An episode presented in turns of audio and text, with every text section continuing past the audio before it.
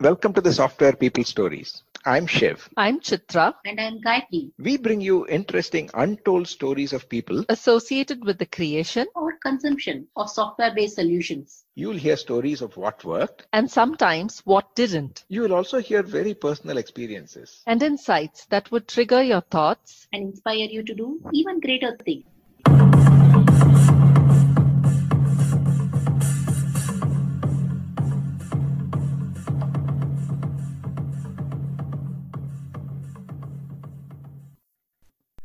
We welcome our first millennial guest to the Software People Stories. Shravan Narayan is a fourth-year PhD student in the field of computer security and programming languages at the University of California, San Diego. He's in conversation with Shivaguru, talking about how easy it is to shoot yourself in the foot when developing software. His first learnings while working on personal projects from his high school days. And should every developer know everything about security? He also talks about managing and securing software supply chains and proofwriting code, while provoking thoughts around safeguarding software and the impact of computing on the environment. He shares tips on what can be done and then asks if it ultimately all comes down to cost. The discussion then navigates to the never-ending cycle of bandwidth and consumption, human behavior influencing matters of security, to Shravan's understanding of A I and when can it actually start truly predicting. He talks about offensive security or a tech versus tech scenario and can A I be fooled? And then finally, developing the attitude to constantly learn new things and keep up to date if you choose to pursue an I T career. Listen on. Hi, Shravan. Welcome to this episode of the Software People Stories. I'm very happy to have you as the, the first millennial guest on the show. Hi, I'm thrilled to join. I'm glad to be here. And as we normally do, we let the guest uh, do a self-introduction so that we get the background directly from your own words. I'm Shravan Narayan. I'm currently a PhD student at the University of California, San Diego, doing my PhD in uh, computer security. Before this, I was in the software industry working at Microsoft for three years. So my background is at this point a mix between the software industry and academia. Currently, my research is on building secure sandboxes to run software say, safely. The primary idea behind this is if we want to use someone else's code, can we use their code without safely in a way that doesn't include all the vulnerabilities they may have accidentally included in their code? So I'm doing a bunch of work around this. Okay, I'll come to that in a bit. What you said triggered a few questions in my mind. But first, what got you interested in software? Oh, uh, I think it might have been a comic book, actually. The Dilbert comic, there was one random Dilbert comic that just showed how an office coworker played a prank where they got another person's computer to beep every twenty seconds or something. And it seemed like a fun little harmless prank, but that's what actually got me into it, as silly as that is. Oh, wow. Hmm. Yeah. Yeah, I've heard people getting into software because they love playing games. And uh, this is games a... were games are also actually an interest. That's very shortly after that, I did spend a lot of time developing games as well. And I can talk about that if if you're if you're interested as well. Yeah, definitely. What do you find most satisfying in terms of writing software? Oh, it's a it's a puzzle. I think it's it kind of appeals to the same, I think, part of the brain that likes puzzle solving. So I, I at least personally, I've seen a lot of overlap between people who like to do things like software debugging and people who like solving simple uh, like puzzles like uh, Sudoku or Kokoro or things like that. And it becomes this constraint solving puzzle game that you can incrementally make progress on.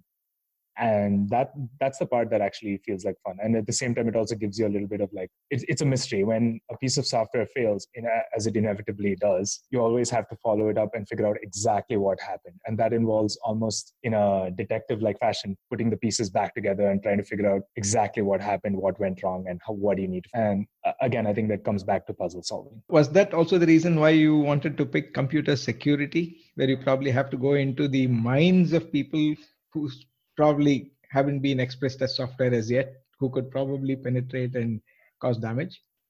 Uh, I would say my interest in security actually stemmed from a slightly different angle, which was more from the sense of as I was writing more and more software, every now and again I would catch myself say uh, making essentially a security blunder, and I and I was wondering exactly why it's so easy to shoot yourself in the foot when writing software. And that's actually what drove the drove, drove my interest. Uh, because especially when you're writing systems programs, things for operating systems, things for games, which have to be fast. You're, you're using tools and languages which don't necessarily protect you from yourself. And they don't, because normally these things come at a cost, uh, at a cost of, and you need to have efficient tools and languages so that you can write high performance operating systems. But the cost is you, you are more likely to make security mistakes. So that was sort of the question that led me into the security area. And even with higher level languages, it is still remarkably simple to make a mistake which could compromise the entirety of your application. For example, just by forgetting to authenticate a request at any point and so on. So it, I think it came from a firsthand experience of trying to write software, software and realizing that you can make security mistakes at any moment. If it is not confidential, uh, can you share what was the impact of missing something? I think um, many of these, so I actually started programming seriously in the ninth grade or something. And so a lot of the initial ones actually just came from personal projects. But these are things I put out on web servers, whether it was like a small website that translated random video feeds to R S S style feeds, et cetera. But seeing that it's a public website, anyone can take that down if, if there is a vulnerability. And so many of these stem from personal projects. Thankfully, at the times that I've worked at the companies, there have been enough code reviews and people looking at it that we usually try to uh, have found these ahead of time. Working in these kinds of areas, where you mentioned operating systems of security and compliance and those kinds of challenges, mm-hmm. the core logic, or let's say, say the data structures and algorithms, have not evolved too much in the traditional application space. Whereas in this space, with every challenge, probably there are new models that are coming up. So as a developer or as a researcher, how do you find out what are all the possible gaps that need to be plugged and prioritize on picking up area to work on? Ah, okay. And when you say gaps, you mean the security gaps then? Yeah. Ah, okay. So that's a fantastic question. So I think it boils down to this, which is how much cognitive burden can you reasonably put on, put on a day-to-day developer when literally the only part of the jo- job description is to actually finish the application. Security is implicit, but is not actually present in the statement of their job. So at that point, you certainly can't ask them to know everything about, oh, these are all of the million ways a, p- a piece of software can be compromised, attacked, and so on. So I think this is actually a place where a lot of research is happening and a lot of research needs to continue to happen, where we essentially need to reduce the number of things that average developers need to know. You could make an argument, well, every developer should know everything about security, but I don't think that's sustainable. Because even as you pointed out right now, there is a ton of new stuff coming up. Even just in the last two years, we've seen a host of vulnerabilities at the hardware level, which can compromise your software. And these are uh, referred mm. to as Spectre and Meltdown, if if uh, any of your listeners are familiar. But if you have looked at uh, just the set of security news coming out in the last five years, we found that people have managed to attack any application at various levels of the stack, including from the uh, hardware itself, meaning the processor, from the supply chain, meaning the delivery of the software to the end user, whether that comes from the hosting server, the C D N, the D N S, the checksum uh, manipulation, et cetera. And so, and then not not to mention the actual software vulnerabilities, which come at, also come at a host of levels: low-level memory security vulnerabilities, application vulnerabilities, vulnerabilities in third-party code, and so on. So the number of avenues in which things can go wrong are increasing. So I think what is needed is more research into like coarse-grained solutions, things that we can say, well, we've deployed this, and now we know that these set of areas are not an issue. Yeah, interesting you use the term supply chain, mm-hmm. because when one looks at a supply chain in the physical world, we talk about also the logistics of moving things around, mm-hmm. where the public infrastructure in terms of roads or railroads, whatever, are more known and documented. Whereas on the net, I suppose it's very difficult to predict which path it will take or how you can reasonably create uh, maybe guardrails, you know, for the connection to be secure, right? Yeah, I think that's a it's a fair point. I mean, that's not stopped people from trying. I certainly know of a couple of research projects out there who've tried to uh, do this. And what they've done is essentially tried to model what the entire development chain looks like.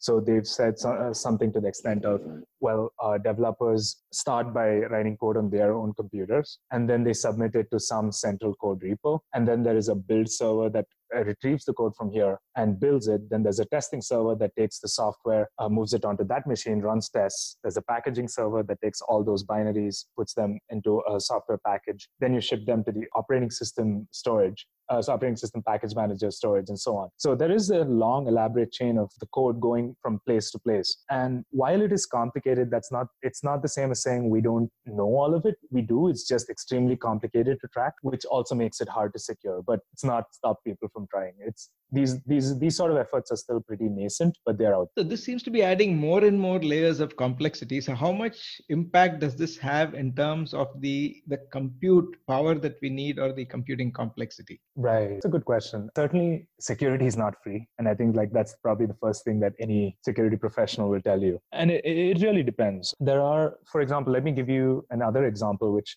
might complicate this question a little more, but I think it's it's an interesting discussion to have, which is there is a separate area of research called verified programming, with the idea being you can write a piece of software and prove mathematically that that software will do what it claims on the tin. So mm. it is mathematically impossible for that software to fail with, with a bug or with an out-of-bounds exception or what have you. And so this, for example, requires a lot of additional effort on the developer side, because not only do you have to write the code, you also have to write the proofs that does the right thing. And there's been various uh, surveys to look at this. And it's a very, it's right now a very niche sort of uh, skill.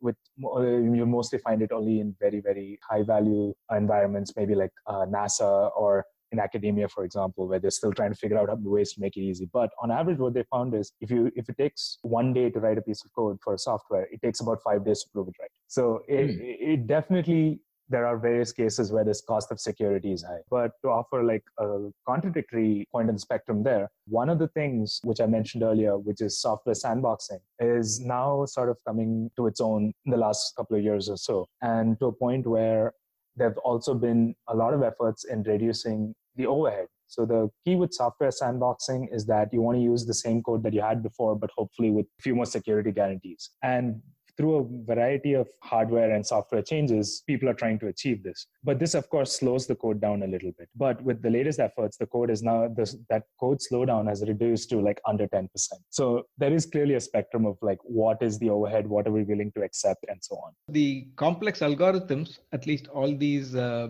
you know, doomsayers say, is that it increases global warming. Oh, I think... Uh, Bitcoin is probably a better thing to point to for that. Yeah. Uh, I think, I don't know, I don't, I wouldn't trust me on this particular statistic, but there is some statistic out there that Bitcoin mining takes as much electricity right now in the world as as, as used by like multiple small countries or something like that. It's, mm. it's a pretty mm. significant, significant part of energy consumption. Right. All for dominating, all, all, all just to mine more Bitcoin, which is essentially a process of constructing hashes, which mm-hmm. is explicitly designed to be a computationally heavy thing mm-hmm. without too much of a benefit. And it's designed to be heavy so that mining is not an easy process, so that there is value to doing that task. Is there anything being done to consider that? Uh, in terms of more maybe responsible computing? So that way? Responsible, not to my knowledge at least. I mean, I, I could be wrong, but there is always been an effort for low energy computing, which is also coming back to the forefront because of the Internet of Things. And the Internet of Things are basically a set of devices which are, they don't have Uh, an online power source, so they have a battery uh, typically, and but they are connected to the internet, and they are typically sensors or small appliances which do a particular task, but also are able to respond to requests over the network or send data back to a server, et cetera. And the key thing about this is these are devices with very limited power sources as well as spotty internet connections, and all of these actually prompt has prompted a good amount of research on how we do things like intermittent computing. What happens when the if the power dies halfway, or what happens if, what happens if the internet connection dies halfway, or how do you use the power uh, that you have efficiently? So, for example, uh, another piece of research I've seen is on Android phones. Uh, researchers tested what happens where if you instead of sending all the data out from all the apps at the same time, if you batch them, if you batch them into little uh, packets, and they found fantastic power savings, over like thirty, forty, fifty percent of wow. the power, et cetera, could be saved. So there is definitely a lot of research when it comes to this.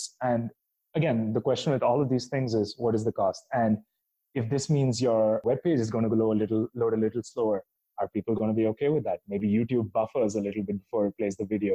Are people going to be okay with that? So these are the sort of questions people have to ask after designing the initial piece of tooling that actually saves energy. Mm. Yeah, the reason I asked that is also now there is a lot of talk about five G. Right. When your uh, channels become much faster, the expectation would also be, you know, instant responses. Or... Yeah, certainly. And I think there is, there's a probably, uh, again, we're going, this is, sorry, I'm, I'm taking us on like multiple tangents here, but I will go for it anyway. Instant responses, there are probably two ways to interpret that. One is the bandwidth speed and one is the latency. And I think the interesting bit about five G, which the bandwidth is great and uh, bandwidth is certainly great, but the latency is also quite an interesting bit. And I think they've worked very hard to get the latency low. Mm-hmm. And keeping the latency low is what really matters for a quick response. And honestly, if even for web pages, latency often becomes the bigger bottleneck than than bandwidth up, up to a certain point. Mm. Because you think uh, as consumers, what we when we use a web browser, our indication of whether a web page is loaded is when we start seeing things happen, not necessarily when the final loading bar finishes altogether. Mm-hmm. Because we many times clicked already on the web page before the loading bar is finished because the relevant portion of the data is loaded. And right. That is more a function of latency. And so I think the interesting bit about five G is certainly the latency aspect, but to your point, given that there is more bandwidth, people always seem to find ways to use it. So there's all uh, there's been miscellaneous statements through the years. Oh, you will never need more than uh, X M B of RAM, or you'll never need more than so many G B of storage, or so many M B of storage, and so on. But every time that happens, we find more uses, more data, more interesting applications that actually are able to use all of this. And so undoubtedly, it's going to be true that even with five G, we will find ways to use all of that bandwidth and latency. Maybe it would be something like three D voice call, uh, video calls and so on. Yeah, because recently I came across this reference called the Eroom's Law. Have you heard of that? Uh, no, I haven't, I haven't heard of this. That's uh, basically Moore's Law, Moore spelled backwards. Ah. So whatever was predicted as, you know, the hardware capacity multiplying or uh, increasing, mm-hmm.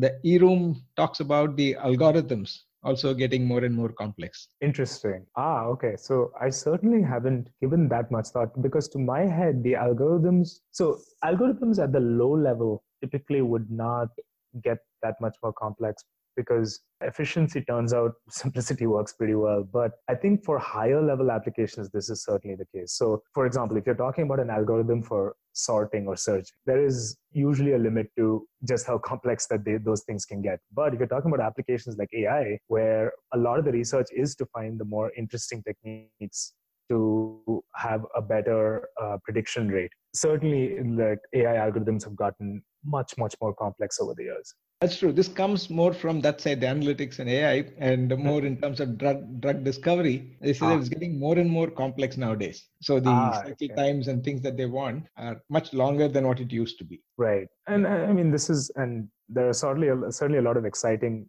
opportunities even there. Like in particular, your mention of like algorithms uh, for uh, drug testing, et cetera, prompted a thought in my head, which is a random fact which I found quite interesting. Which is, have you heard of uh, quantum computing? Yeah. Yeah. So, I mean, I guess just the one line description anyway is quantum computing is computers that are designed to use quantum effects to really spe- uh, perform highly efficient and fast computation. You can't use the speedups to perform arbitrary computation, but certainly several applications have been sped up significantly. And one of the interesting bits is uh, there is a common understanding out there that oh, quantum computing can uh, quantum computing can break all of our current encryption, mm-hmm. which which would mean that all of our bank transactions, all of uh, all of the security we have, all of our logins to websites could all be broken. Mm. But a couple of orders of magnitude of computation before that, if we get quantum computation, even two orders of magnitude less than that capacity, we would be able to efficiently do testing for drugs, and uh, because all of these chemicals for drugs are computational simulation, and though and those simulations take two orders of magnitude less computation than it would take to break our current encryption with quantum uh, algorithms. So a lot of interesting things are possible with like some of the work that's out there, and quantum computation too uh, also is like one of those areas. A little segue, when you talk about security, and initially uh, you also spoke about the challenges of solving puzzles, et cetera. How much of, let's say, fields like psychology or human behavior matter when it comes to right. matters of security? Right. So security, the security research community does have a lot of subfields, even though I've been talking about it kind of as one thing. And certainly there are a lot of places where both technical security and more human-facing security are really different things and need to be treated differently. And I'll give you one simple example, which is the browser. It's certainly the case that browsers, uh, browser vendors do both sides of the security and take them very seriously. And in fact, even if you look at the papers published by the Google team, you would see that they have a lot of user-facing security as well, where they've done a lot of research for things like which warning screen works best to tell a user that this site, site may be unsafe. And they do things like run experiments and measure the number of times users ignore the warning or versus the number of times users heed the warning when the warning is red or when the warning is yellow and so on. So there is certainly a more human side to security analysis as well. A similar thing can also be said about training programs. There are, every every company has this mandatory training course. Don't click on email links that you don't trust, and don't ever download files from email until and so on, or don't respond to requests for money over email, et cetera. But even those training programs have a uh, have a very similar problem, which is you could tell people all the information they would need, but unless it's set up in a way for human beings to de- actually process and deal with it, you're not going to actually get a lot of people to do the right thing. And so there have been a separate set of studies on how you even do those sort of programs right. Yeah, on that track, nowadays you see a lot of applications of uh, A I in mm-hmm. terms of guessing the intention of the user. Like even as you type something in uh, the search box, Google tries to anticipate and then fill up the rest of the query. Right. So, so when when do you think uh, A I would be able to second guess whatever is likely to happen and thereby actually reducing the need for a detailed study of the human behavior or psychology, indirectly kind of nudging people towards certain actions? Yeah, so that's a very interesting and difficult question. So let me see if I can kind of break that down into two or three pieces. So there is now, because of the popularity of A I, a tendency to think that most, that all forms of prediction are A I. But I would argue that things like Google's predictive search are not necessarily A I. Uh, the term, I, I, at least I use the term A I when we've applied a prediction algorithm which we don't fully understand because the model is so complicated and is based on an automated form of learning. However, the predictive tests, uh, texts on things like Google, although they may use a mix of A I, are broadly a broadly well-known algorithm, which is if you see that there is a lot of people in this region searching for, uh, I don't know, pictures of cats. And so if you start seeing the phrase P I C T U R L as someone's typing it out, the auto the auto-completion for things like that is pretty well known. Everyone knows what needs to happen there. So in those sort of cases, it's more standard prediction with well-known algorithms. But certainly for things like image recognition, it's not that we know very good ways to say, oh, I'm looking at a picture of a cat versus this is a picture of a chair. Mm-hmm. So those are more what what we uh, what I would call A I, where you send a million pictures of a cat and a million pictures of a, uh, a chair to a computer and ask the computer to just read every pixel and come up with any model that it can that starts to differentiate these things. And so with that definition of A I aside, I, I think the, I'm just trying to re, uh, track the second part of the question. Second part of the question is, right, when can A I actually start predicting uh, things even before uh, humans would realize it, maybe even nudging them to the right? And I would argue in places that's happening already. Certainly, there have been a couple of examples where Uh, Facebook has run experiments on their feed. And I think they've stopped doing this now because there was a bit of a backlash right, uh, when people found out. But for example, some of the claims going around were they could tell that someone is pregnant based on the sort of posts they did even before they knew and so on. So it's, I mean, some of these to be taken with a little bit of salt, but certainly it's probably not that far from what is possible. So I would argue in places we're already there. It turns out humans are, uh, are do operate a lot in patterns. And when you have billions of people to train, you can figure out the patterns pretty well. The other side of this whole thing, on one side, when you say nudging, manipulation and all that, at least among the youth today, we find a lot of awareness and sensitivity to, say, world peace, environment, et cetera. Uh, how much of this technology is being used, or is there any work happening towards helping the so-called activists? I mean, I do know. Uh, I'm not fully up to date on that, but I do know of a couple of efforts. I do know that there is, I think there's one thing called the humanitarian toolbox, where software, it's, an, it's a free and open source set of software where uh, developers contribute their time and uh, coding efforts to write applications for people uh, who participate in like first response or disaster recovery or things like that, just even to coordinate things like we found people here or, or these are the diseases that are spreading here and so on. So I do know that there are some efforts like that. But on that theme, I think broadly, which something that people in the tech industry realize more than others is that software is really everywhere. So lit- one of the, a few months back, I, as part of a conference, we got to talking with one of the fire marshals in uh, uh, one of these in California. And they were explaining how they were investigating technology as a way to reduce the amount of resources needed to deal with fires. And fires are a really big thing in California. It happens often and causes a lot of damage. So they are really right. invested in ways to reduce the impact of these things. And so they've been doing, uh, using a lot of software and uh, technology to kind of do this. And for example, I think they've looked at IoT devices that they've just put on the wilderness, which can do things like sense heat. And then they have a simple application. They know the pattern they're looking for, which just says, oh, if you see a pattern where there is a drop in humidity followed by a rise in humidity and then a rise in heat, that means that there's a fire happening. And we need to cut that off before it reaches the populated areas. And they've taken these tiny devices and they're trying to put them out everywhere. Or things like, well, uh, if we can have control over the water sprinklers over all the ed- uh, the edge of the city, then as, as the fire approaches, at that time, we will launch all of the water sprinklers at the border houses so that the fire doesn't spread further in. So it is already the case that uh, software and technology is kind of uh, showing up in all these places. Yeah, these are applications of technology. What I had in mind was more of a provoking question, saying that is ah. technology being developed to combat technology? When there are oh. manipulative technologies being developed, mm-hmm. Mm-hmm. is there technology that can fight such manipulation? Oh, I see. I think there's always going to be that cat and mouse game. And I think that there have been various forms of cat and mouse games. I think if the simplest example or the simplest demonstration of that with respect to this question is antivirus, right? So virus, viruses are pieces of software that are going to harm your computer. And so people came up with antiviruses, which tries to spot them and eliminate them from your computer. And so the viruses try to outwit the antiviruses and they try to evolve. Uh, people write slightly different viruses, which the antiviruses might not pick up. Antivirus vendors are now aware of that, and they try to update it and so on. And this sort of cat and mouse game happens in a bunch of places.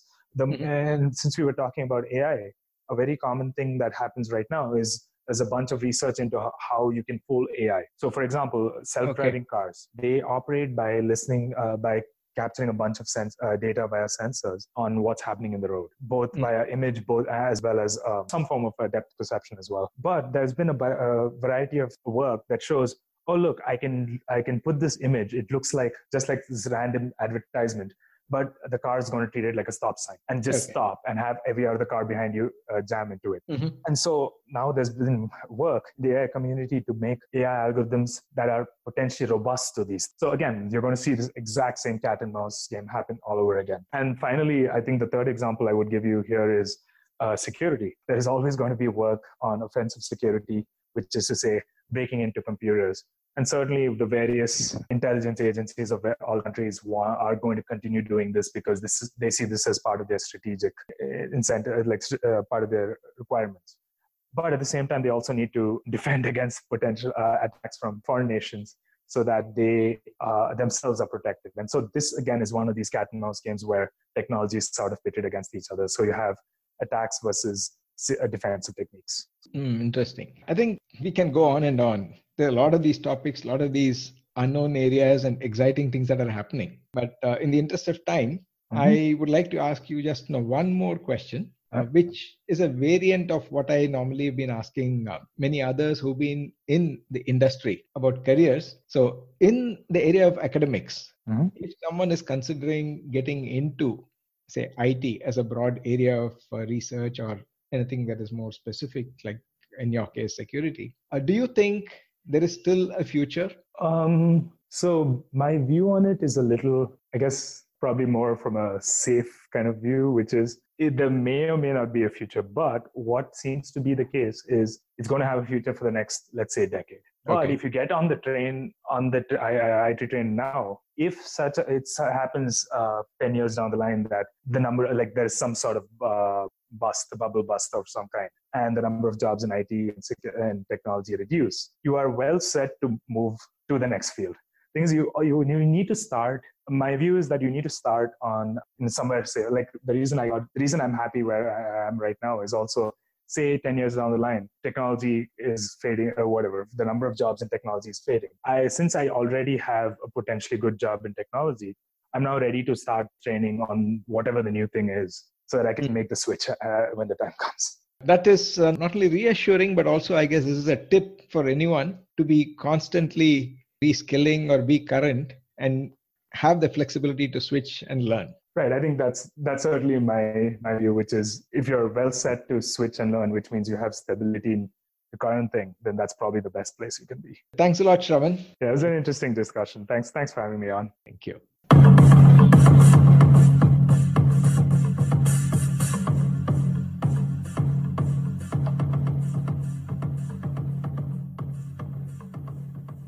We thank Siddharth for the music and Malavika for promoting the Software People Stories. If you like this episode, please subscribe on your favorite podcast client and spread the word in your network. If you'd like to share your story, contact us at podcasts at p m hyphen power consulting dot com.